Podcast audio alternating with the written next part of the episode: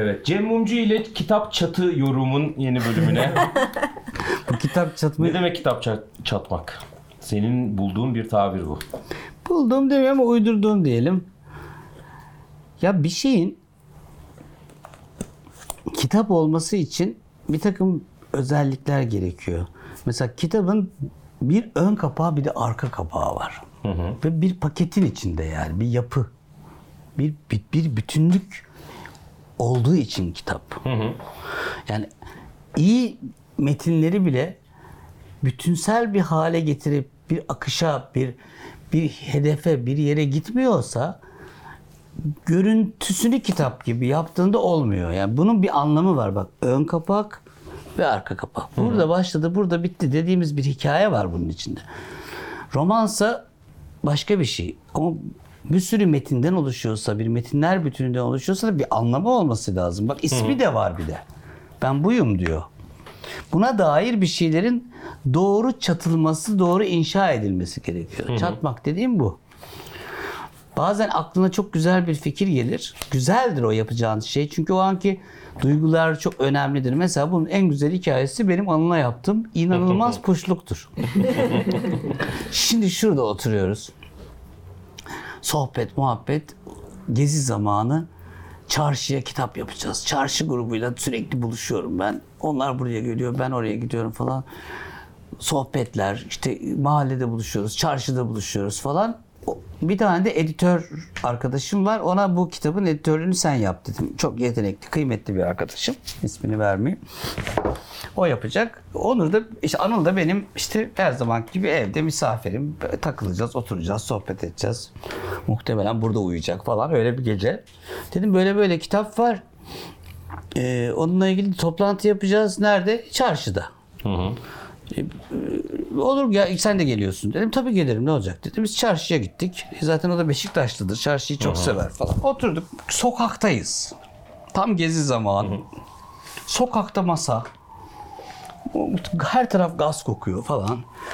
Biralar açılıyor şişelerden falan böyle. Lay lay lay oturuyoruz konuşuyoruz. Bana kitabı anlatıyorlar. Benim istediğim şeyi anladılar ama anlatıyorlar. O anlatıyor, bu anlatıyor, editör anlatıyor falan. Benim suratım benim asık.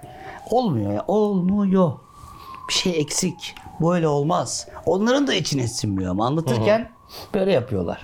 Aslında elinizde bir cümle var ve çok kuvvetli bir cümle. Gezi'de çarşının hikayesi Tabii. diye bir Aslında. bir başlangıç noktanız var. Olmuyor abi onların da içine sinmiyor. Siz onlar da bana bunu söylüyor. Yani ben kabul etmiyor gibi bir konumda değilim. O almamış falan gibi bir şey yok. Gayet eşit bir ilişki içindeyiz. Onlar da hissediyorlar ki burada bir olmayış var, bir şey var. ya oturmamış. En sonunda abi ben dinledim dinledim. Bütün toplantılarda çok sık olur ya bu. Ben böyle uzun süre susarım. Yine o sustum sustum sustum. Ondan sonra ben dedim buldum sanırım dedim. Çat çat çat bir şey anlattım. Abi millet ayağa kalktı. Aa işte aa, budur falan filan filan. Kitap dedim budur. Herkesin de çok içine sindi. Kitabın editörü de dedim. Şimdi kitabın editörü şurada otursun. Ee, Anıl da şurada oturuyor, burada oturuyor. Kitabın editörü de dedim. Böyle döndüm Anıl dedim.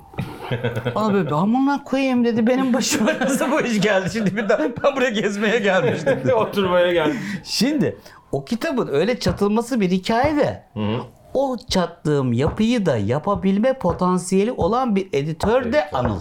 Evet. Herkes her kitabı da yapamaz. Evet. O bir ruh meselesidir yani. Doğru. yani Erkam'a vereceğim kitapla Anıl'a vereceğim kitap, Meltem'e vereceğim kitap, sana vereceğim Başka kitap olur. aynı olmuyor. Bir de o var yani.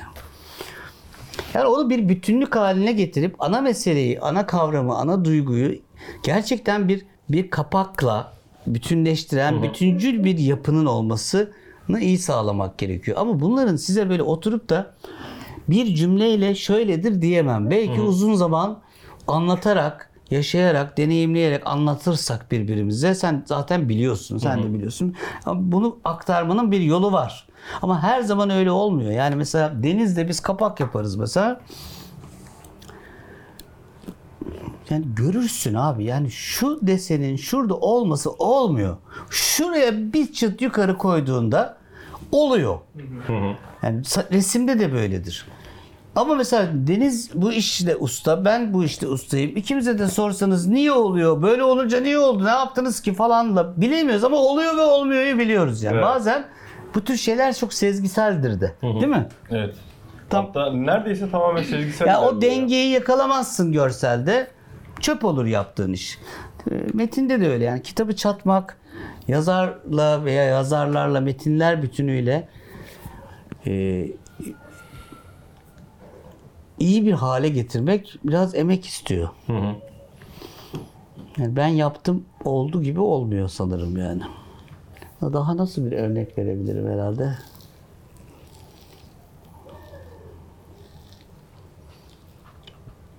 Yani çok güzel sahneler çekmişsin ve beni bir buçuk saat e, birbirinden güzel sahnelerden 50 tane olan bir sinema salonuna koyuyorsun. Hı hı. Birbirinden alakasız. O zaman bana şunu diyeceksin abi. Ben birbirinden alakasız 50 sahne koydum bunun ismini. Hı hı. Yani, ama birbirinden alakasız 50 saniye niye koyduğunun bir hikayesi de olsa gerek. Bana bir şey söylüyor olsan gerek. Ne demek istediğimi anlatabildim mi? Ve bunları niye yan yana getirdin abi? Hepsini beğendin diye mi? O zaman benim seçtiklerim diye bir seçki mi yaptın? Hı hı. O zaman sen kimsin? Borges sen olur. Bak, Borges'in Babil kitaplığı. Borges'in Babil kitaplığı Jorge Luis Borges'in Franco Mario Ricci ile yaptığı inanılmaz bir edisyonla yaptı. Borges'in seçtiği öykülerdir aslında.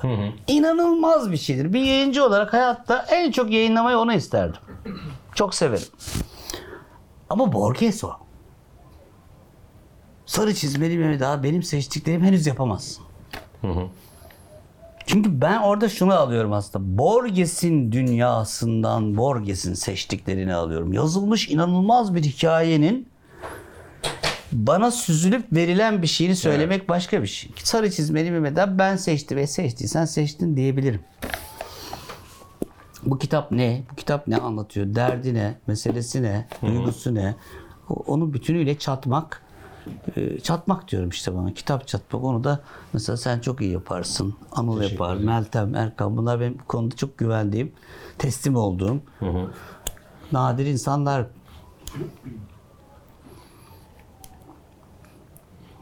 Son e, iki yılı değerlendirdiğimizde tabii e, şöyle bir eksiklik oluştu pandemide. Bir araya gelemedik.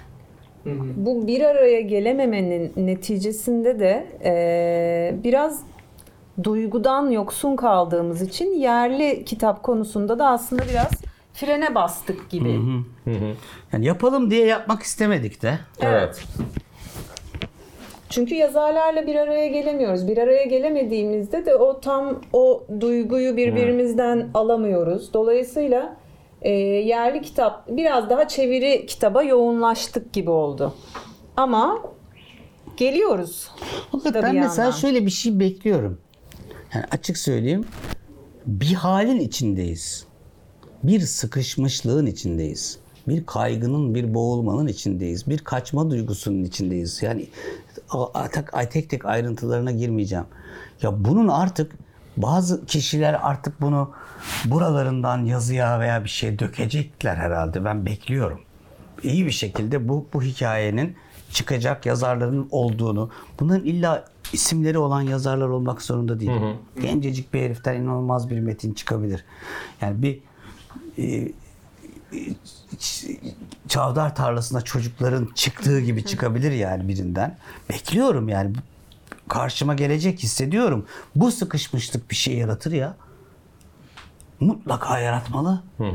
Yani biz mesela şu an ben senaryo yazıyoruz ama ben bence bu senaryoda en çok ben kendi sıkışmışlığım çok var değil mi yani? Var. Oradan çıkardığım bir Var, evet. öfke, oradan Evet. çıkardığım bir, bir bir şey var onun Evet. içinde yani.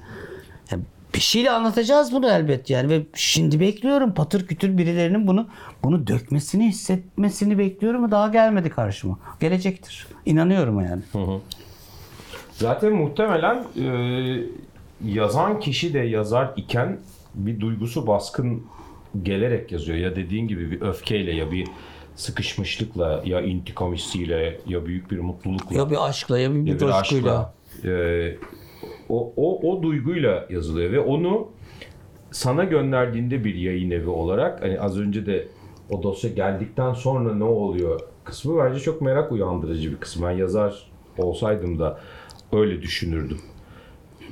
çok çok ciddi bir şey bu. Bu malını göndermek gibi bir şey değil. Bu e, evladını göndermek gibi bir şey. Çok inandığın, çok duygularını paylaştığın, kendini ifade ettiğin, kendini çıplak bıraktığın bir e, Word dosyasını hiç bilmediğin bir Meltem'e, bir Erkam'a yolluyorsun. Bir, bir umutla yolluyorsun ve ondan sonra da yanıt beklemeye Ama yani önerim şu yazacak olan arkadaşlara, yazan arkadaşlara. Satış düşünmeyin arkadaşlar. Evet. Götünüze giren neyse onu yazın ya. Evet. Kalbinize giren, sizin canınızı yakan şeyi yazın. O zaten o zaman Guernica oluyor. İspanya İç Savaşı olduğu için Guernica var. Adam apolitik bir adammış ya o zamana kadar. Yani hayatınızdaki bir şeyin bir mesele, me- meseleden çıkması lazım. O, o, o size edebiyat öyle yaratılan bir şey zaten ya. O, o kelimeye döner. Ama abi hiç meselen yoksa bu aralar bu gidiyor. Bu aralar bu bilmem ne dersin. Ben değilim senin muhatabın. Yani yayınlayabilirsin. Kitap da olur. Tebrik de ederim. Ben değilim senin muhatabın. Bir de bunu seziyoruz galiba ya. Yani e, Green'in 51. tonu gibi bir şey yazıyorsanız bu e, Bizlik değil o yani. Erkam da az önce demişler ilk bir 5-10 sayfa bir fikir veriyor. Ya, Yani bir veya- 50 tona gelene kadar da zaten çok fenaydı da bir de 51 daha da fena oluyor Evet. yani. 50 tonu da kötüydü. Bir de veya 51 gene yapmayalım Az yani. önceki bölümlerdeki hani çok yakışıklı bir diğer vampir diye başlayan şeyler e, o mış gibi yapma hali e, hızla seziliyor. Bu da sanırım tam da Cem'in dediği gibi hani satacak bir şey yazayım diye oturduğunuz bir masadan genelde e, öyle kalkmayabilirsiniz. Onun yerine daha çıplak kalmak daha iyi bir fikir olabilir belki. İlla bir tavsiye istiyorsanız tavsiye verecek insanlar mıyız ondan da emin değilim ama bir insana yazma tavsiyesi verecek insanlar mıyız ama diğerleri Yok biz de- şu anda sadece şunun tavsiyesini veriyoruz.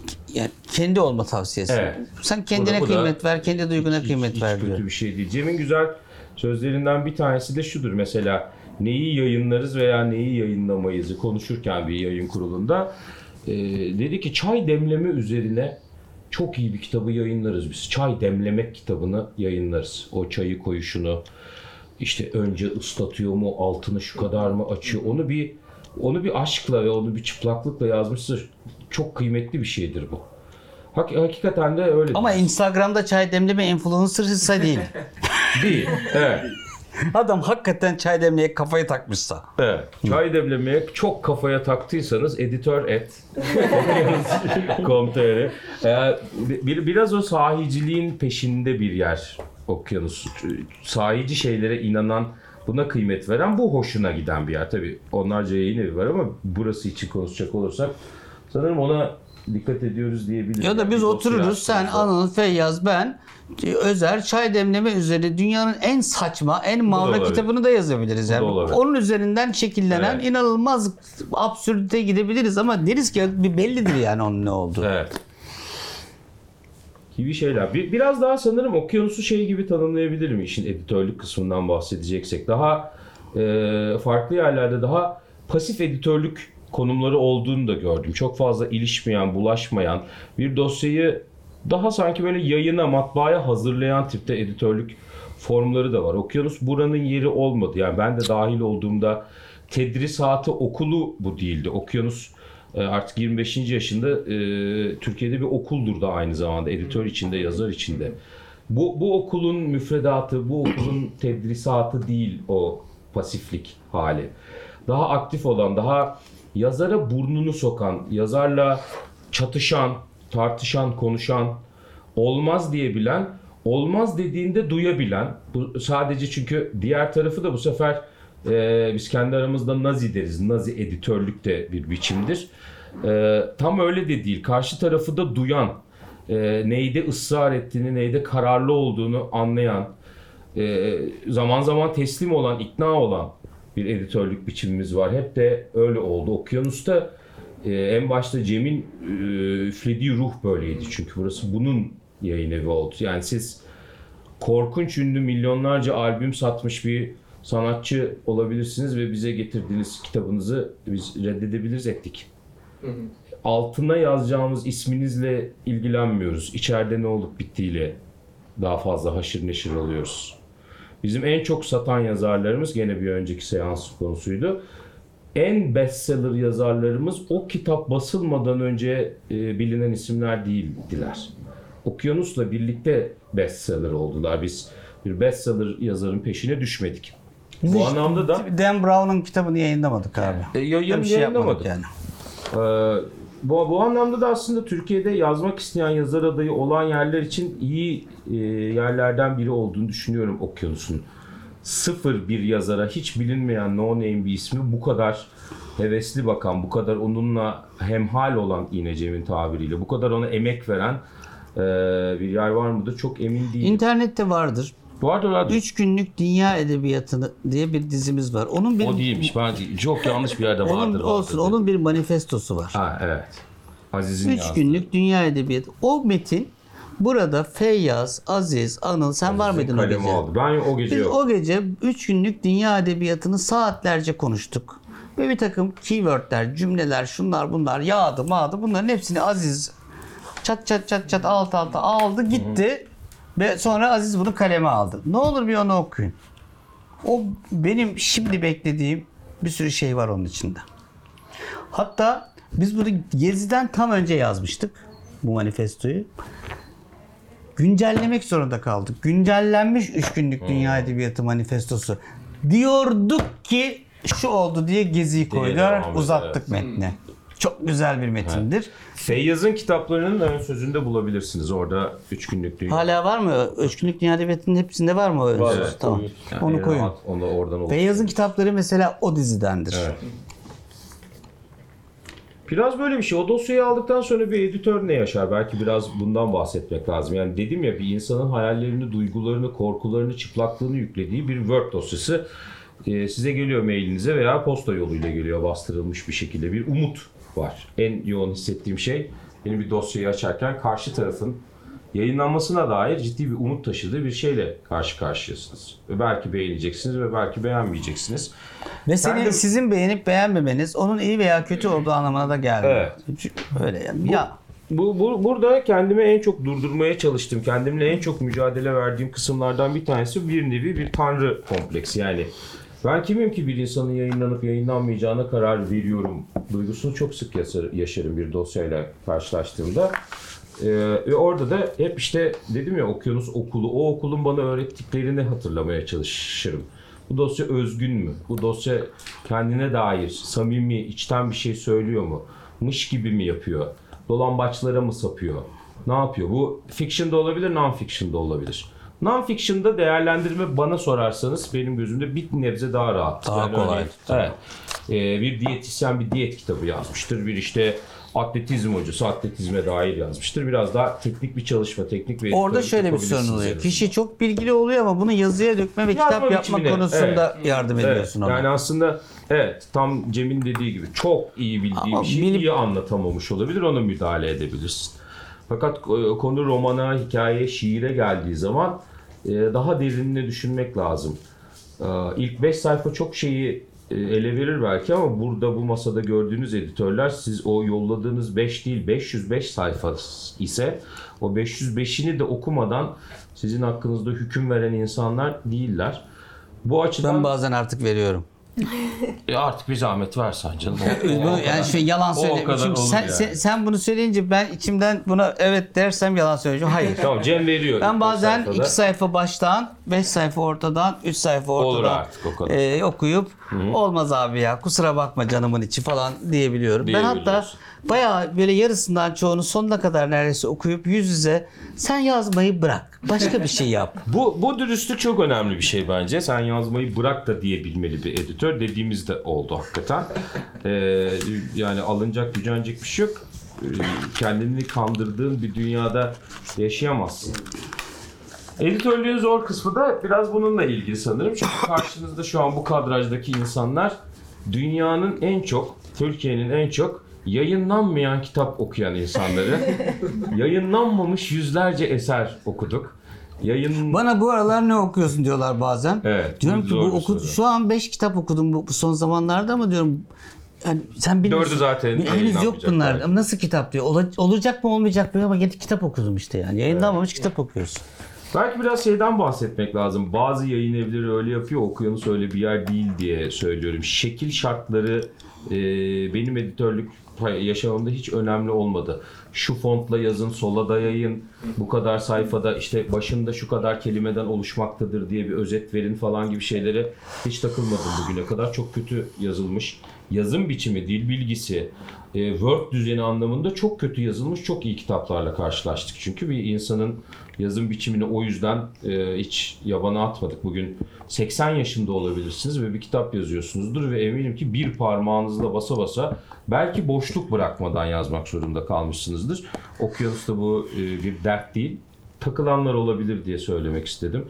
Dil bilgisi hani bilseniz iyi olur, kendiniz adınıza iyi olur.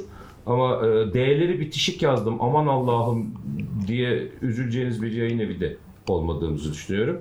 Sadece biraz kıllanıyoruz. Yani O Allah yüzden dosyayı reddetmeyiz ama Şimdi O bir, yüzden dosyayı reddetmeyiz ama o amanın ama sonrası bir, çok bir kötü. tane bir yazarımız var. Olabilir. Şimdi O bir tane yazarın bir kitabını anladın mı? editlemek 8 ay sürüyor. bak şimdi anladın mı hemen? yazarı burada kim olduğunu o da Bak şimdi bir anladı. tane yazarımız vardı şimdi.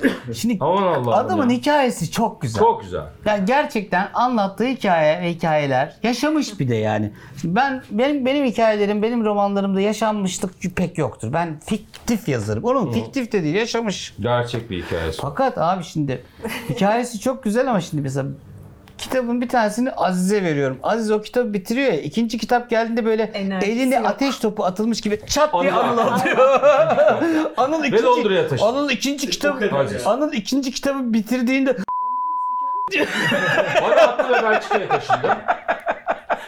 Ben Türkiye'de kaldığım için 3. kitap bana geldi. 8 ay sürüyor editlemesi. Yani öyle bir dil bilgisi ki keşke D'yi bitişik yazsan derse. Öyle, o, o, nokta o yok, ondan. yok. virgül yok, No, paragraf hikayesi iyi. Hikayesi bir- çok iyi. Kitabı da 15 dosyasını- günde yazıyor diye hatırlıyorum. Tabii tabii 15 günde çok hızlı yazıyor ve 15 günde yazdığı bir kitabın 8 ay boyunca neden editlendiğine dair de hesap da sorar. Bir ateş topu gibi birbirimize atıyoruz ama herkes birbirine atıyor. Ta ki ben artık yayınlamayacağız bu arkadaşımızı de- dediğimde herkes bir ah yaptı. 8. ayda Cem onu söyledi işte. Ama gene de bayağı iyi kitapları Evet, oldular. evet. ya. Kitaplar çok iyi Sonucu ben kitaplar oldular açık söyleyeyim. Evet. Evet. Fakat nasıl iyi oldular gel bize sor. Bazen insan o tip kitaplarda ilk Word dosyasını da yayınlamak istiyor. Yani birkaç sayfasını en azından. Editör ne yapmış? Evet yani ne yaptık? Yayını hazırlamak nedir? Editörlük nedir? Anıl'ın bir tane screenshot'ını hatırlıyorum. Yine aynı yazar arkadaşımızdan. Nelerin editleneceğine dair e, renklendirerek çalışmış artık. Ve renk paletinde renk kalmış. Böyle bir Word sayfasını e, elinde hala duruyorsa bunu YouTube kaydına bile koymalıyız onu. Öyle bir, bir editörlük belgesi gibi. Sarılar işte anlam bozukluklarının değiştireceği yerler, maviler işte Ay. bilmem ne hataların olduğu tipini böyle falan bir- şu an burada görseydiniz bir de Yine onun inanılmaz nasıl homurdandığını falan. muazzamdır. Bir keresinde bir dosya geldi. Dosya şöyle geldi. Bana geldi bizzat. Ben böyle böyle bir kitap yazdım. Ee, sizin görüşlerinizi sunuyorum. Ben bunu yayınlamak istiyorum. Kitabın ismi şu olsun. Kendi ismimi koymak istemiyorum. Başka bir isimle yayınlayacağım. Falan filan. Ben kitabı okudum. Ben kitabı beğendim arkadaşlar. Önemli buldum. Bu senin merak ettiğin hikaye. Değil mi? Evet, evet. Tam ayrıntısını anlatmış mıydım hiç? Yani Biraz. hatırlıyorum. Bayağı detaylı anlattım hatırlıyorum. Bu, medyada bu, onu bu, bu medyaya da çok fazla düştü de onun için. Şimdi kitap adama dedim ki ben bu kitabı beğendim. Önemli de buldum. Yayınlayacağım. Tabii ki siz bir yazarsınız ve istediğiniz gibi Fuzuli nasıl mahlas kullandıysa, Kanuni nasıl muhibbi diye mahlas kullandıysa, e, Roman geri bilmem ne yani ben de mahlas kullandım. Benim de benim olduğunu bilmediğimiz bir sürü yazılarımız bir takım dergilerde mahlasla okumuşsunuzdur. Bir yazar mahlas kullanma hakkına sahiptir. İstediğiniz isimle de yayınlarım. Yalnız hani yasal olarak sözleşmede kendi isminiz olacak. Tabii. Biz yayıncı olarak bunu asla açıklamayız. Ama yasal bir süreç geliştiğinde mahkeme bize sözleşmeyi ver dedi mi veririz. Me- Vermek zorundayız. Hukuk diye bir şey var. Orada gerçek isminiz yazacak. Tamam dedi. Ben bunun dışında bilinmesini istemiyorum. Hiç kimse bilmesin dedi. Tamam dedik yani. Ne, ne olacak? Niye bilsin ki? Yani? Edebiyat dünyasının en bilindik hikayesi yani bu takma isimle yazı e, roman yayınlamak. Hatta kimdir? Roman geri midir? Evet. İşte bir tane kitabıyla Pulitzer ödülü alıyor. Fakat Pulitzer ödülünü bir yazar bir kere alabiliyor. Başka bir isimle bir tane daha romanıyla bir tane daha Pulitzer.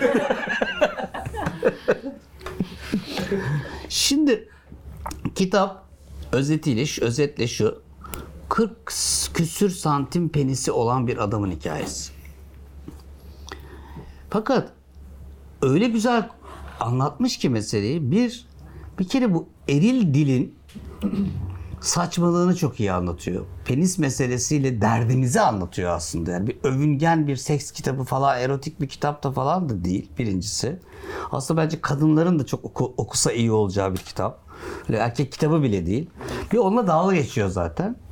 İki, e, bence en komik taraflarından birisi penisiniz 42 santim olunca o bir penis bağlamından kopmaya başlıyor ve anneniz bile dalga geçebiliyor sizin penisinizde. Annen bile artık senin penisini dalga konusu yapabiliyor. Çünkü 42 santim artık o penisten çıkıyor. Bir, bir böyle komik bir malzeme haline gelmiş. Çok da güzel anlatmış bunu da. Bağlamından kopmuş yani. Ondan sonra eee, yani o onunla yaşanan cinsellik de çok saçma. Her şey çok saçma hale gelmiş durumda. Bence çok değerli bir kitap. Hınzırca yazılmış. Adamla tanışmıyorum da. Adam mı kadın mı onu bile bilmiyorum. Sonra evime davet ettim. Geldi bir beyefendi. İşte insan öyle bir, bir ki öyle bir kitap ki okuyunca kitabı ya oturduğun an bakıyorsun. Yemin ederim ilk işim Kaç saat bakmak. önce? Bakıyorsun o mu diyorsun ya? Bu bu kendini mi yazmış? Bu gerçek mi falan diye bakıyorsun ya. Bu kendisine de söyledim. Ben bakıyorum. Kusura bakma ona dedim ya. Ondan sonra şimdi adını da açıklamıyoruz. Adam da kitabına şu adı koymuş. Büyük bir P. Tamam mı? Şöyle bir P harfi. Kitabın adı P. Yazar olarak da kendisine koyduğu takma ad Enis Roman. Dolayısıyla okuyunca penis roman oluyor. Tamam diyor ne var ki yani? Ne, is- ne isim koyarsan koy. Şimdi kitap da böyle bir kitap. Yayınladık kitabı. Kitap pa- patladı ilk anda. Yani çok çok ilgi çekti falan. Kim bu? Böyle bir adam ne bu? Hangi adam? Kimin böyle bir şeyi var? Bir de böyle bir saçma sapan anlattığından çok buna merak eden bir şey yarattık. Ben bile yaşadım bunu yani herifi görünce diyorum ya. Ama kitabın aslında anlattığı hikaye daha derin, daha iyi. Kitap çok satmaya başladı. Raflarda en ön sıralarda çok satanlar matanlar gibi bir hale geldi. Ben de geç uyanıyorum ya her gün. 12 bir uyandım ben. Telefonumda mesajlar aranıyorum. Ya birisi arıyor. Radikal gazetesi bir arıyor. Hürriyet gazetesi bir arıyor. Bütün medya beni arıyor. Ne oluyor dedim ya. Ne oldu? Enis Batur da benim yakın dostum. Büyüğüm. Çok zaman geçirdiğim biri. Ara ara yemek yiyoruz Rejans'ta. Buluşuyoruz, sohbet ediyoruz, derinlikli sohbetler ediyoruz. Severim. O da beni sever. Kardeşiyim, küçüğüyüm ama. Enis Batur basın açıklaması yapmış. Benim adımı nasıl böyle bir şeye alet edersiniz? Edersin. Sen bir de üstelik sadece yazar ve yayıncı değilsin. Bir de Hipokrat yemini yetmiş bir doktorsun. ne yapmışım amına koyayım dedim ben ya. Ne yaptım acına acaba ben? Benim adımı nasıl? Ya ne alakası var? Dedim ki ben ya bu aletin adı penis değil. Pokan olsaydı Okan Bayülgen mi beni arayacaktı yani. Doğru. O zaman Pokan roman olacaktı çünkü yani. Deli gibi bir şey oldu. Bana darıldı. Bana yazılar yazdı. Medyada basın açıklamaları falan yaptı. Korkunç şeyler oldu. Edebiyat dünyasının magazini oldu yani bu iş. Hipokrat yeminine kadar gitti iş. Çok saçma bir hikayedir. Herif yazarlıktan sıtkı sıyrıldı bıraktı. Aa, ya. Beline sardı gitti. Hipokrat yemininde bununla ilgili bir madde bir şey var mı ki? Nerede? Ne alaka Hipokrat yeminiyle? Bunun, bununla ilgili bir şey var mı içerik olarak? Abi yok alakasız. Anatomi Yani dersi belki hani zorlayınca aklıma bir tek şu geliyor. Can Baba rahmetli onda da çok yakınız biz. e, Enis'le ilgili Penis Batur derdi. Yani belki zorlayınca o geliyor aklıma. Yani ama yani penis kelimesinin içinde enis olduğu müddetçe son dört kelime senin başına bu gelir kardeş. Kelimede var. Şimdiye kadar gelmemiş olması mucize. Neyse Tabii. uzun yıllar hiç benimle hiç konuşmadı. Ben de onunla konuşmadım. En son Komet'le Paris'te yürürken gece yarısı yağmur yağarken biz Komet'le yürüyoruz. Baktım Enis'le karşılaştık. Bir el sıkıştık bir selam verdik. Böyle ondan sonra da geçtik. Çok iyi hikaye. O önü batü derler ona. Fransızdır. Çok Sen da, çok da sordun. kıymetli, çok da özel ve kıymetli bir insandır bu arada. Yani bir, bir- bir sürü de- e, emeği vardır. Türk yayıncılığında da, edebiyatında, sanatında bir sürü şeyde çok e, e, iyi bir insandır. Penis Ya, olan yanlış bir yanlış bir olursa yerine denk geldim. Başka, başka hiçbir eser vermedi yani penis romanının Ve ortadan kayboldu. Kayboldu. Vay canına. Bir daha bir şey yazmadı. Güzel hikaye. Salinger çekmiş biraz. Evet. Travenyan olmasın? Türk taklidi yapın. Yok adamla tanıştım Trevenyan değildi. Böyle hikayeler oluyor yani. Güzel. Edebiyat dünyasının da kendi içinde garip garip hikayeleri olur hep. Ben o, ilk yıllarımda çok o hikayelerin içinde oldum, çok maruz kaldım. Fakat sonra bütün aidiyetler gibi oradaki aidiyetin de çok iyi olmadığını hissettiğim için kimseyle edebiyat dünyası diye arkadaşlık etmem. Yazar diye arkadaşlık etmem. Psikiyatrist olduğu için arkadaşlık etmeyeceğim gibi, ressam olduğu için ya da yayıncı olduğu için arkadaşlık etmeyeceğim gibi öyle bir seçimde bulunmadım. Çünkü zehirleniyorsun. Saçma sapan. Üç kuruşun rekabeti yaşanır bir sürü ilişkinin içinde. Çok sevimli değildir. Yaratıcılığını bile azaltır insanın bu, bu tür ilişkiler. Hırs yaptırır falan. Bir Deniz sen kitabın- böyle gelsene biraz. Ben bir, ben bir minik kaçacağım. Tamam. Bu gördüğünüz kitapların hepsinin bak bu gördüğünüz kitapların kitap olan, bu, bunları tek tek dizen, tek tek okuyan, tek tek sıralayan, hizalayan, uğraşan, bütün sayfalarını tasarlayan, eden, bazen çoğu zaman ya da yarı yarıya kapağını da tasarlayan, onu da yapan, bunu da yapan, deli gibi gece gündüz bunlarla uğraşan adam budur. Diyemezsiniz hakkı. Büyük emekçidir yani. Tek tek yani, tek tek. Bunların böyle düp düzgün olması kolay iş olmuyor yani. Ne güzel yan yana duruyor. Bazen şey oluyorum böyle. Bak diyorum ne güzel yan yanadır ya. Deli. Hala seviyor musun? Çok Yayıncılık dünyası ile ilgili hep şöyle bir hikaye anlatılır. Bir gire, bir girenin kesinlikle çıkamadığı bir şey bu. Ve gerçektir ha. Tozunu yutmak gibi bir şey var yani bunun. Sen de biliyorsun değil mi Fırat bunu? Kesinlikle. Yani kitap kolisi taşımaya giriyor herif. Yayın evi de bilmem ne olarak hayatı devam ediyor. Bitmiyor yani. O çıkamıyorsun onun için. Şimdi hakikaten aynen öyle yaptı. Yani koli yaparak başladığı serüveninde kitap okumaya çok meraklı ve bazı kitaplardaki redaksiyon hatalarını yakalıyor, okurken işaretliyor ve editoryal ekibe getiriyor. Bakıyorlar çok da iyi yapıyor bu işi. Şimdi redaktör mü? Evet. Tahsisçilerimiz var bizde bizim biliyorsun. Yani sonrasında çok hatta daha da ileriye gitti. Kendisi küçük bağımsız bir şeyleri falan. Yani tabii editör ve editör tiplemeleriyle ilgili bir program yapsak ben size 5 saat editör tipolojileri anlatıp onlardan neler çektiğimi de anlatırım. Yani inanılmazdır editör şeydi yani. O kendine ait bir klasifikasyon olan çeşitli manyaklıkları olan bir gruptur yani. Sadece sana ben. Genelde sana üzerime alındım ama kısmen de alınmadı. Şimdi kaç yaşındasın Erkan? Cins cins 30. İşte Erkam 30 yaşında. Erkam'la bir oturun.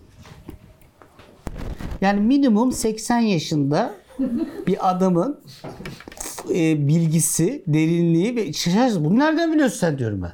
Nereden biliyorsun lan bunu eşyol eşek diyorum ben bazen. İnanılmazdır, manyaktır. Hasta işte yani bu yaşta böyle olması bir hastalık. Aynı zamanda bir hastalık zaten. Hep böyledir. Bütün değerler böyle bir yandan da hastalıktır ya. Normal biri değil. Farkındasın değil mi bunu sen? Evet. İşte böyle modada falan oturmaya başladı falan da işte. Vegan. Vegan moda. Yani çeşit çeşit ama e, demin konuşulurken de aklıma geldi. E, her kitabı her editör okuyamaz aslında. Bir e, çünkü bir insan o kadar konuda uzman olamaz. E, ama Türkiye'de mecburen böyle her konuda niş bir editörlük e, şeyi oluşamıyor. E, bu tarz cins editörlerin de e, konu olarak olmasa da bu işi yapabilir diyeceğin ve atayabileceğin türde bir e, sende uyandırdığı bir şey de var. mesela Selahattin Özpala bıyıklar vardır bilir misiniz? Abi Selahattin Özpala bıyıklar böyle bir şey yoktur yani. yani çok güzel de bir adamdır. Böyle bir malumat furuşluk dünyada görmezsin ya. Malumat furuşa bir sus dersin yani artık. Yani sakalının kenarından bahsetsem 300 sayfa sakal anlatır ya. Bütün kitaplardaki sakal sayfalarını anlatabilir yani. Manyaktır. Çok iyidir ama. Editör de biraz başka bir manyaktır yani. Kitap bizim elimizden yani editörlerin, e, redaktörlerin elinden çıktıktan sonra e, yayın kuruluna geliyor. Yani biz o kitaba artık e, aylık plana aldığımızda e, Deniz devreye giriyor. Ne yapıyorsun Deniz? Anlat bize. Ya aslında e, sizin artık içerikli işiniz bittiğinde ben onu okunabilir hale getiriyorum. Bu oluyor. Yani biçimsel olarak aslında ben uğraşıyorum ama şimdi kitap okumayı da Ama bazen şu yayın kurulunda mesela bu kitabın boyutları ne olsun konuşuyoruz onu. Yani okunabilir Fontu. halin zaten bir, bir sürü yönü var. Boyutu ne olacak? Nasıl bir punto kullanacağız? Özel bir şey yapacak mıyız? Düz okuma kitabı mı olacak? Sayfası kağıt kalite kayıt kağıt hangisi olacak? Evet yani kitabın içeriğine dair zaten siz orada konuştuğunuzda ben orada kitapla ilgili e, şekillenmeye başlıyor kafam. Ha, normal bir dizgi yapacağız. Yok hayır buna özel bir şey yapmak lazım. E, çizimler, tablolar, şunlar bunlar varsa diye ben bir yandan kafamda şekilleniyor. Ondan sonra oturup e, bu hale getiriyorum. Yani kağıdı, rengi, e, puntosu vesairesi her şeyini zaten biz önce sizinle bir konuşuyoruz. Bu diğer yayın evlerinde çok gördüğüm bir şey değil bu arada. E, şey oluyor yani. Ne oluyor onlarda? Ya onları da grafikere metin gidiyor. E, Bunu diz deniyor. Grafiker onu diziyor. Metine dair bir fikri olmasa bile. Ama biz yayın kurulunda... Yayın kurullarının Evet. denizin olmaması mümkün değildir. Evet, yayın kurulunda şimdi kitabın ilk raporunda zaten ilk raporu konuşulurken ben duyuyorum. Sonra Sen hatta yani ben o kitabı niye seçmişim ya da Meltem niye Hepsini önermiş biliyorum, hepsini evet. biliyorsun. Evet, evet. Ee, şimdi ilk rapor okunuyor, çeviriye gidiyor, çeviriden geliyor. O süreçlerde de zaten bilgim oluyor benim. Ee, çevirisiyle ilgili bir sorun varsa neden o sorun var bunlar konuşuluyor. Yazarla Bunlar- bazen konuşuyor. Evet. Yazarın ne istediğini soruyor. E, Türk yazarsa e, Türk yazarla mutlaka iletişime geçiyorum. O, onun isteklerine bakıyorum. Yapılamayacak bir şey değilse genelde hayır demiyoruz. Çeviri ise orijinale sadık kalmaya Evet, çalışıyoruz. evet. Yani genelde ya zaten şey başlık hiyerarşisi vesairesi o Evet. de- değişebilecek bir şey değil. Ee, tabii şey e, çeviri kitaplar bazen yurt dışında e, o ülkenin okuruna göre yapılıyor. Evet. Puntosu çok büyük oluyor mesela. Satır arası acayip geniş oluyor. Sayfanın kenarında minicik boşluk oluyor falan gibi öyle değişiklikler oluyor. E, tabii şey Türk okura göre biz biçimlendiriyoruz genel biraz ama dünya çapında genelde aynı e, şeyde. Şimdi ben sizden bu, bu fikirleri toplayıp dizgisini yaparken de e, bundan faydalanıyorum. Ve kitabı okuyorsun da sen bir yandan. Okuyorum ister istemez. Yani zaten şey ben küçükken de babamdan gizli mum, mum ışığında kitap okurdum.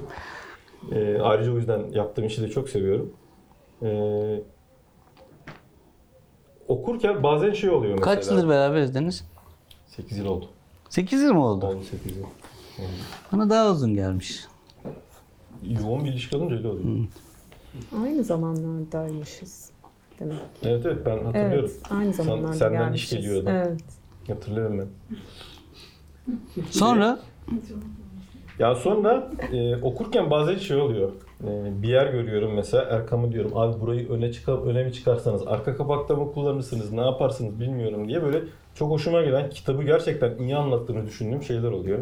Bazen hata yakılıyorum. Yani 9 ay çalıştığım kitapta da hata yakaladım. Kendi hatam basıldıktan sonra o o bitmeyen bir süreç zaten Evet, yani tabii düzeltmek bitmeyen bir şey. Ee, bazen şey oluyor dalıyorum kitaba böyle işimi yapmayı unutuyorum. baya baya ilerliyorum Bak. ondan sonra geri dönüyorum. Yayın kurulunda Deniz, bütün yayın evlerinde Deniz gibi birisi yayın kuruluna girmiyor olabilir sanıyorum. Bizde kesinlikle giriyor. Bizde satış müdürümüz Melih'imiz de yayın kurulunda. Bizde öyle. Biz ekip ekip öyleyiz. Yani böyle editörler kurulu falan gibi bir şey değil. Bu çok Çok eğlenceli ama aynı zamanda ama tam anlamıyla her şeyi konuşuyoruz. Yani o yaptığımız, çattığımız, yarattığımız kitabı Melih iliğine kemiğine kadar biliyor. İnanıp inanmadığını gözünden anlıyorum. O yeterince inanmıyorsa bir duruyorum bir daha bakıyorum. Ya biz aslında kitabı yani bu şey kısmını sanki dizgisini, tasarımını sadece ben yapıyormuşum, tek başıma yapıyormuşum gibi de değil aslında. Yani satış müdürüne de bazen renk sorduğum oluyor benim. Ee, ama zaten öncesinde sizinle konuşmuş oluyoruz. Ne yapacağız, nasıl bir kapak yapacağız, kapak ne anlatsın, kapaktaki derdimiz ne? Fırat bunun maliyetine bir şey der mi? La- Lak yaparsak da yok der mi? gitti mi? gitti, gittiği için konuşuyor. Yani şey e, aslında kitapla ilgili her şeyi bu teknik kısmı ile ilgili baskıdan hemen önceki kısmı ile ilgili her şeyi zaten e, sizinle konuşmuş oluyoruz.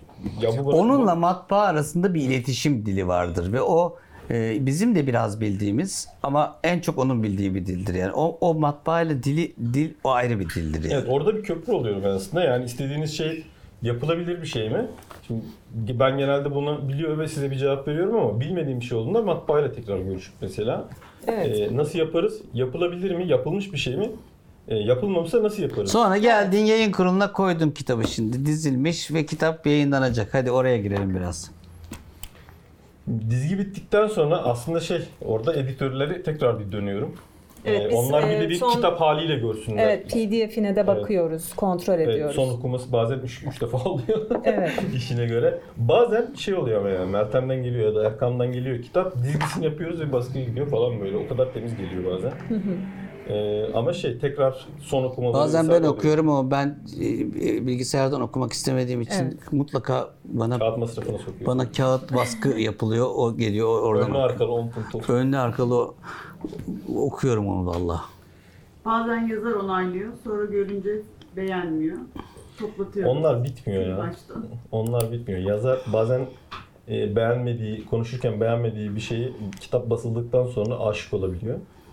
Ya şey şeyi anlıyorum şimdi yazarlar bu süreçleri bilmiyorlar. Bir e, yazılı bir metin bir kitaba nasıl dönüşür? Dönüşürken neler başına gelir? Ya da e, okurdaki karşılığı ne olur? Her zaman bilemeyebiliyorlar doğal olarak. E, orada biraz bazen yazarlarla boğuşuyoruz daha iyi olsun diye. Konuşmak değil, anlatmak, güzel anlatmak, iyi iletişim ulusal kurmak, iyi anlatmak konuşmayı. olunca Karşılıklı. oluyor ya. Evet evet yani e, şey Türk yazarlar özellikle mutlaka sürece dahil oluyorlar. Benimle de bir konuşuyorlar. Olsunlar da zaten ol- olmaları güzel de. Hı hı. Yani kapak tasarımı, içiyle ilgili şuraya kutu yapalım, burada zemin olsun bilmem ne gibi öyle şeyler de konuşabiliyoruz.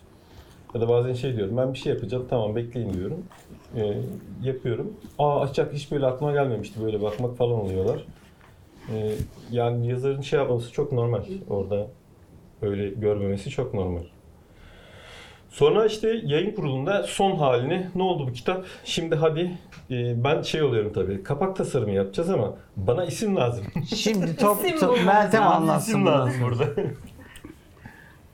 Ben e, yayın kurullarında yoğun çalışmayı çok seviyorum. Çünkü Yayın kurulunun başkanı benim ya çocuklar. Ya görüntü de benim yani çalıştıran o. Kırbaçlı gibi böyle. öyle söylüyorlar. Kırbacımla geldiğimi söylüyorlar yayın kuruluna. Yoğun çalışmayı çok seviyorum. Çünkü Cem'le e, ayda bir bir araya gelebiliyoruz. Bazen iki.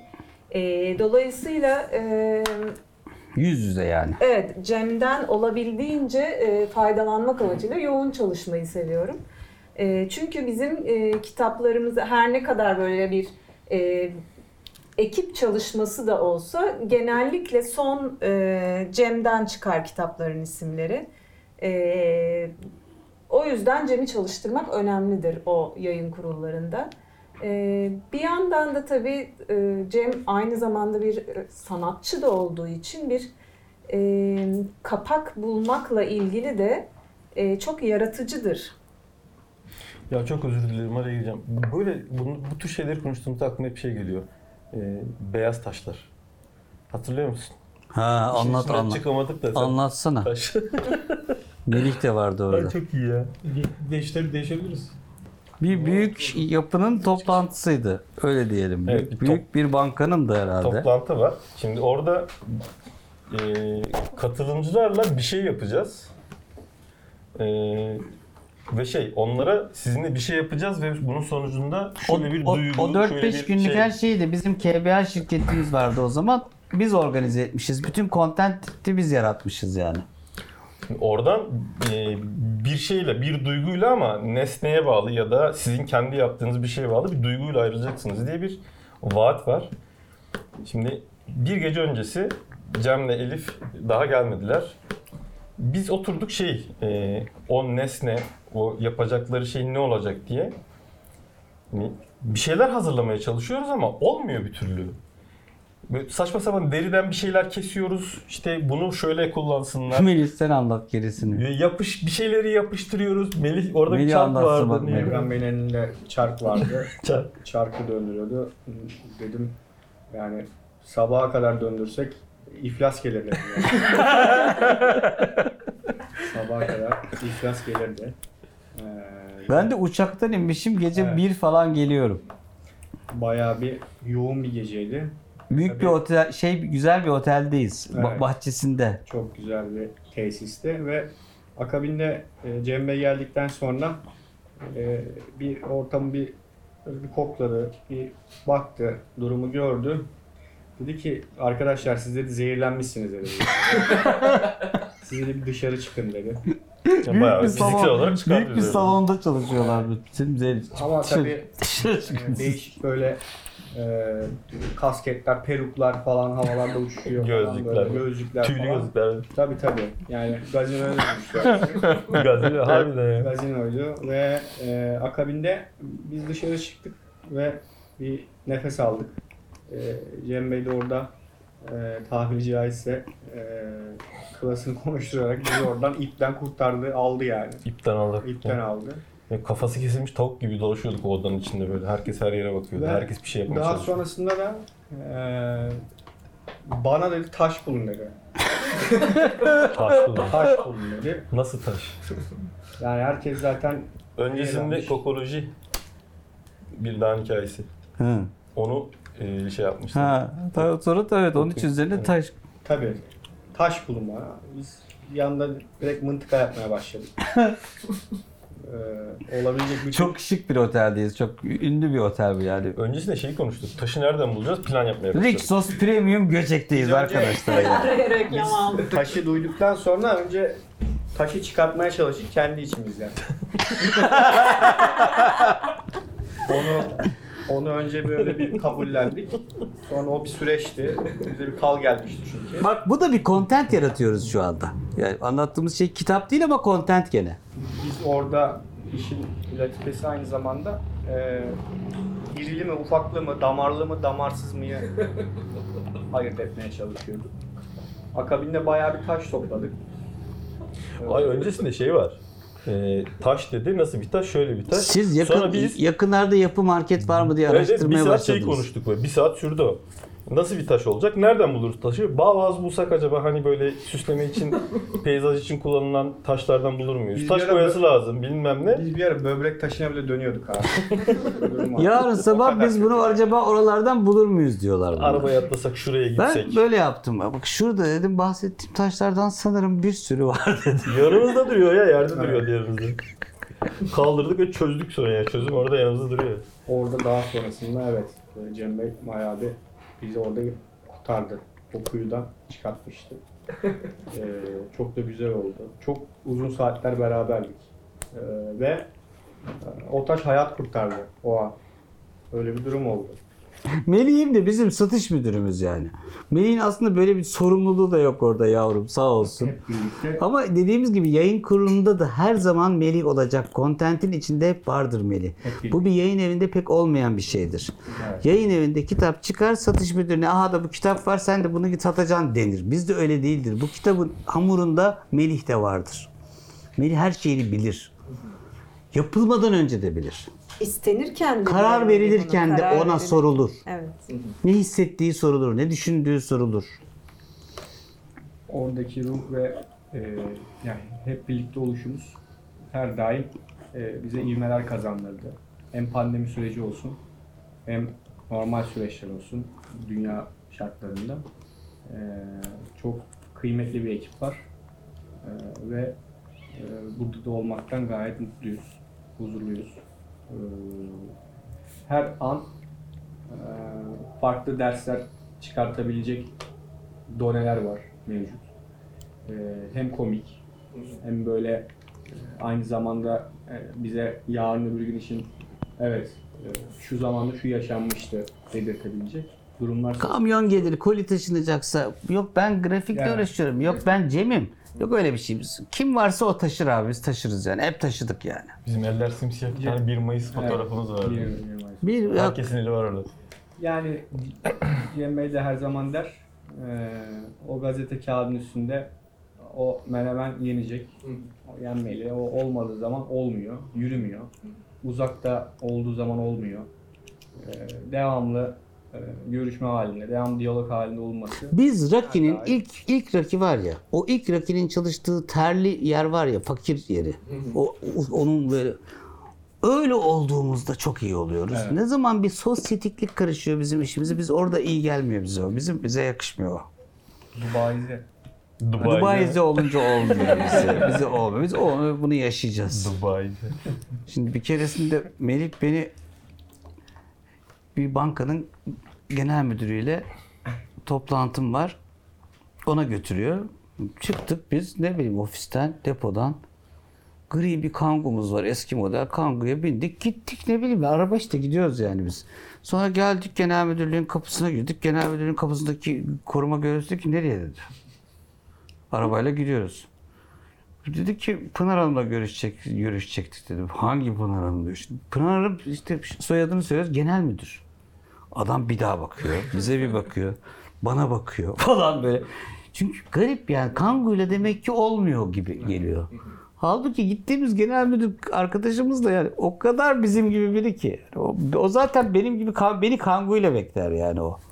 Böyle günlerimiz hep oldu. yaya yaya gelseydik daha farklı olurdu. Nasıl ya ya ya? Böyle yürü yürü, yaya yaya böyle rahat rahat. Ha, daha farklı. evet kangudan daha kolay olabilir diye. Yani. Olabilir evet.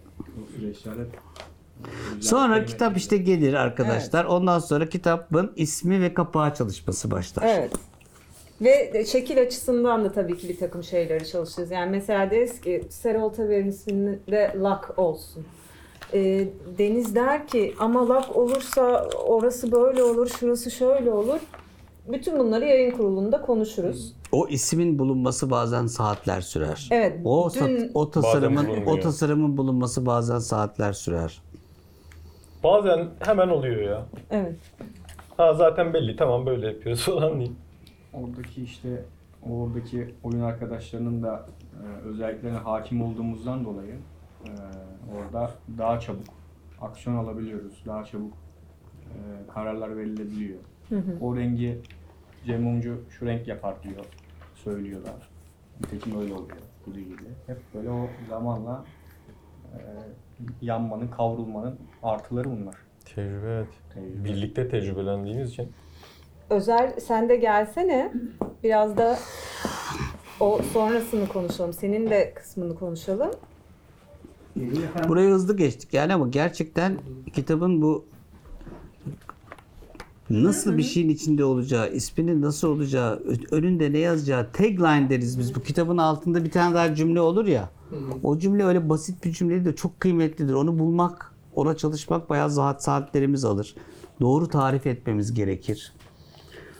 Dün bir yayın kurulu yaptık. Bir kitap için iki saat isim, kapak aradık. Diğer iki kitabın belki yarım saat bile sürmedi Sürmedi. yapmamız.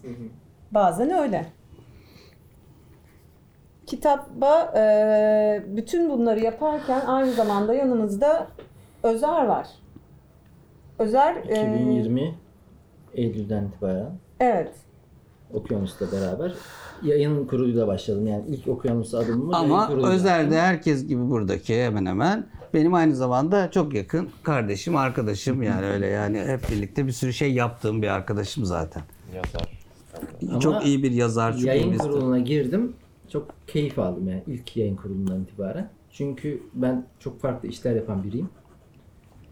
Ama yayın kurulunda şunu fark ettim. Geleceği...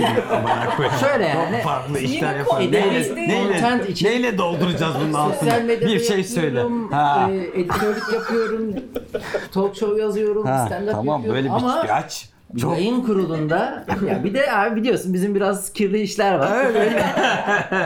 Her yerde söylenmez.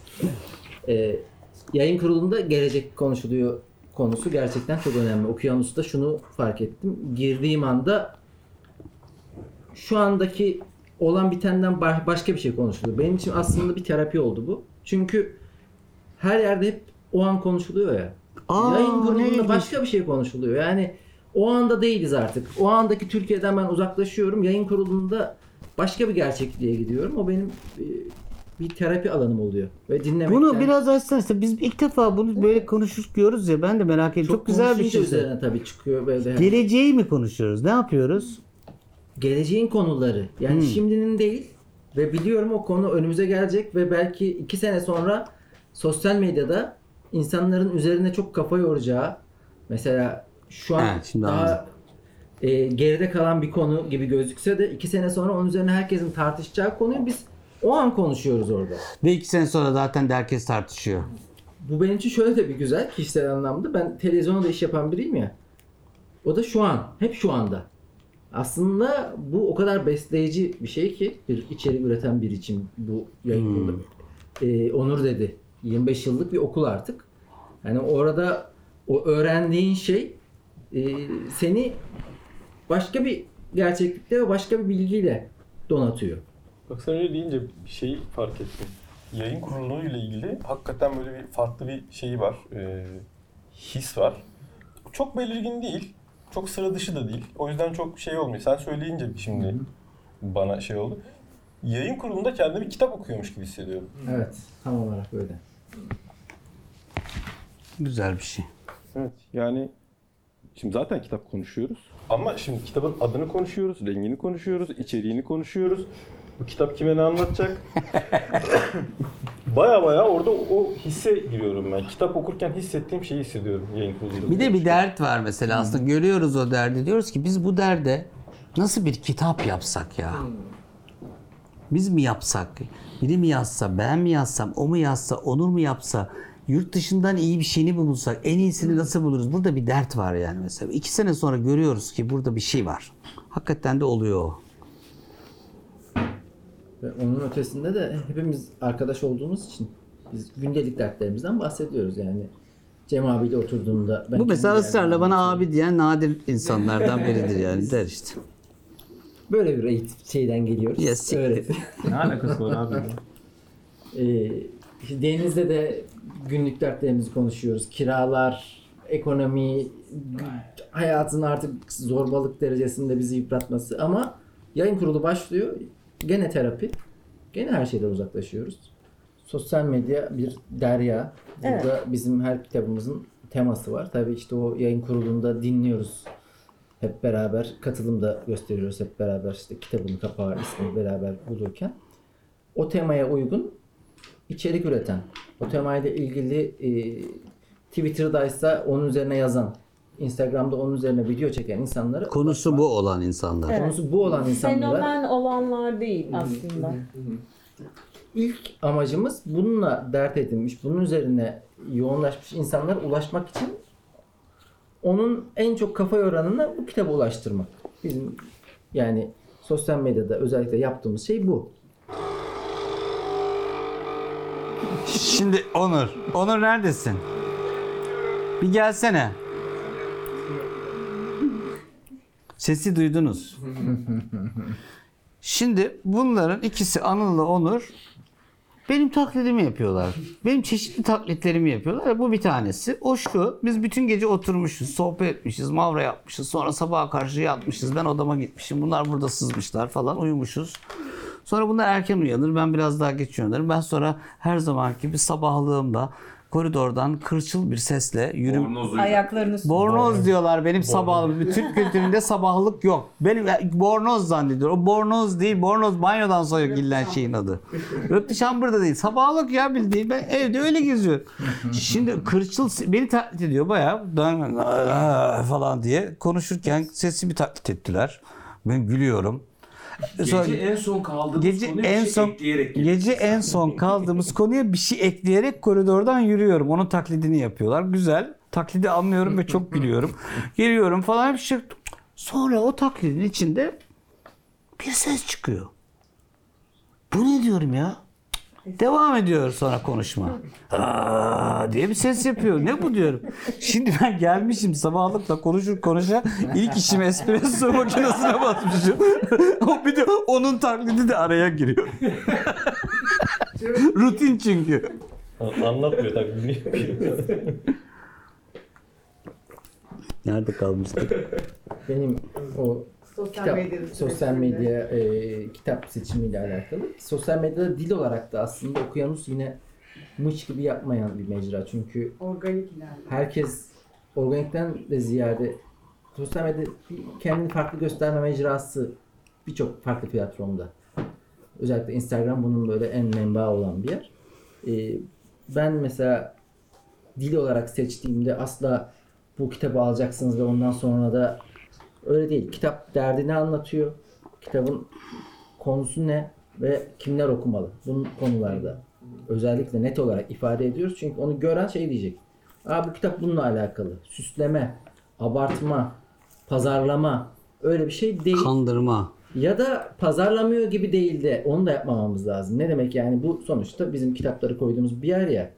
Sanki ben senin arkadaşınım, ben senin işte çok iyi dost öyle de mış gibi yapmıyoruz. Ama biz burada aç kalkmıyoruz yazan yerlerden nefret ederim. Bitirmeden kalkmak yok falan böyle yazarlar ya hiç sevmem öyle Okyanus şeyleri. ailesi, biz bir aileyiz hep beraber değil yani. E, işlevsel bir mecra. İşte Sonuçta yani satın almanızı ve okumanızı istiyoruz arkadaşlar. Biz başka nasıl yaşayacağız yani? Bu, bu, bu yalan değil. Ha. Bizim yani gene hesaplarımızın şey özelliği vardır enteresan. Yani ne kadar kurumsal bu kadar görüyorsunuz arkasında kaç kişi var. Yani gecenin ikisinde mesaj atarsınız. Gecenin ikisine cevap veririm. Çünkü yani o saatte o bir şeyi dert Öyle bir zorunluluğumuz yok. Evet ama yani yaparız yani. bir belki mesai saati uydurulabilir ama yok gece 2'de yani bir şeyi biri dert etmişse ve cevap istiyorsa ona da yanıt verilebiliyor. %90'la 95'ine yanıt verilir. Çözüm odaklıdır yani o yüzden Ben artık kimsenin cevap veremeyeceği saatlerde bir şeyler yazıyorum. Artık kesinlikle sızmış. Herkes uyumuşsa. 3.52. Burada tabii mesela şunu sorabiliriz sana belki. Yani bir kitapla ilgili içgörün nasıl şekilleniyor? Bu sosyal medyada takip ettiklerinden mi? Hayatta artık karşılaştığın... Mesela sen bize toplantıya geldiğimizde pandeminin de en şey zamanı, karantinaların yoğun olduğu zamanı ne hissediyorsunuz? O sıkışmışlıkla alakalı ne hissediyorsunuz? Mesela yayın kuruluna oturduk. İş yapacağız diye yayın kurulu değil mi? Ben ne hissediyorsunuz diye başladım. Pandemi çünkü yani. Herkes an, ne hissediyorsunuz? Hislerimizi konuştuk evet. Onlar da aslında o içgörüyü besleyen şeyler değil mi? Yani E bir tabi yandan- abi yani şu dönemde ne hissediyorsunuz? Ben yani en önemli şey o. Sadece işlevsel de sormuyorum. Arkadaşlarımın ne hissettiğini önemsiyorum. Ne yapmam gerekiyor? Ben benim buradaki fonksiyonum ne? Paylaşalım, ben paylaşayım, siz paylaşın ama aynı zamanda da tabii bunlar çok besleyici. Ne yapman gerektiği konusunda yönlendiriyor seni. İyi seçimler yapman konusunda da yönlendiriyor. Doğru söylüyorsun. Onun için bir kitabın seçimiyle ilgili bilmem yani doğadan bildiklerim, bi- kitaplardan bildiklerim, hayattan bildiklerim, hastalarımdan öğrendiklerim, dizilerden, filmlerden, sinemalardan, Pelin'den, senden, Melih'ten duyduklarım, şoförle konuştuğum, takside konuştuklarım hepsi için içine giriyordur. Bunların hesabını yapamazsın. Ama ben şöyle hissediyorum. O içgörü sanki artık böyle bir yayın kurulunda ortak bir yere tekabül ediyor ve Çok güzel işte bu yani. kitaplarda, yani hissettiğimiz kitaplarda ortak bir coşku var. Ortak bir ruhumuz oldu demek ya şey diyoruz ha bu evet evet gerçekten. Ben de sosyal şey yapıyorum. Bu buna ilgi gösterir bizim Evet, okyanus. okurumuzu da biliyoruz yani. Evet. Evet. ortak bir ruh oluştu değil mi Melih? Göz göze gelmek bile yetebiliyor o an. Yani Melih şimdi az konuşur şeylerde. Yayın kurullarında az konuşur. Normalde çok konuşuruz da. Böyle bir sert sert bakıyordur orada kenarda. Ben şimdi o biraz uzakta da oturur. Genellikle şuralarda otururum. Ben hep bir bakarım ne yapıyor. Suratındaki bir minik mimik mimik bilirim ben o, o, o kitapla kurduğu ilişkiyi bilirim. Eğer şüpheli bir soru işareti görürsem şuralarında bir yerde o zaman sözel olarak sorarım. Melih'im ne hissediyorsun? Bir şey var sanki falan derim. Sen o yüzden mi toplantılarda maske takmaya başladın? Anlamasın duygu. Pandemi diye bir şey vardı abi. Devam ediyor. Ben ne bileyim. bilmiyorum. Ondan dolayı. Ama mutluyuzdur, eğleniyoruzdur, derinliklidir o. Gırgırdır bazen. Bazen çok güleriz. Çok güzel. Toplantılarımıza genellikle e, önce okuyan koalayla başlıyoruz. Yani bizim Evet. e, çocuk kitaplarımızı yayınladığımız e, tarafımız. Orada da e, şimdi burada da olan üç arkadaşımız mutlaka o toplantının o kısmında bize çok yön gösterirler Evet, ve yardım ederler. Bence biraz oradan devam Mikrofon edelim. değiştirelim hemen. Evet, güzel Evet. olur.